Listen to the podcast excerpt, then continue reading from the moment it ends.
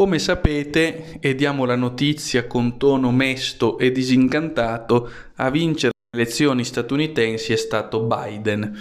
Peggio di Trump poteva esserci solo lui, Biden, e infatti ha vinto. Con Biden prevedo, come già dicevo, il ritorno ai conflitti imperialistici propri della monarchia neoleviatanica del dollaro. Con Biden prevedo che l'interesse dei grandi gruppi finanziari e multinazionali sarà tutelato e di più sarà in primo piano, ben più di quanto non fosse con il governo di Donald Trump. Ebbene, può essere interessante una rapida disamina del primo discorso agli Stati Uniti svolto da Biden presidente. Il popolo ha parlato, mia vittoria chiara.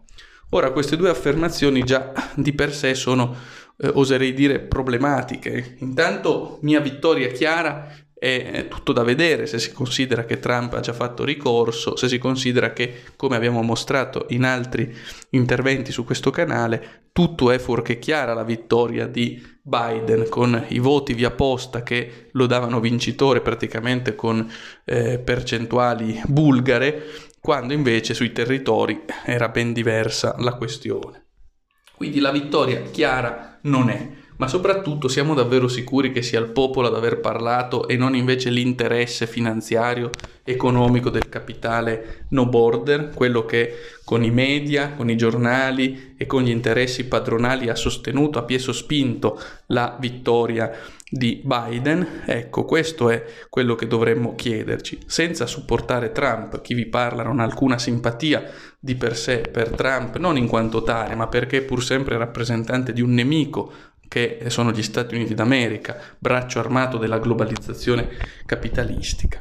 Ad ogni modo, così ha detto testualmente eh, Biden eh, a Wilmington, la sua città natale e quartier generale. Mi impegno a essere il presidente che non divide ma unisce, che non vede stati rossi o stati blu, vede solo gli Stati Uniti.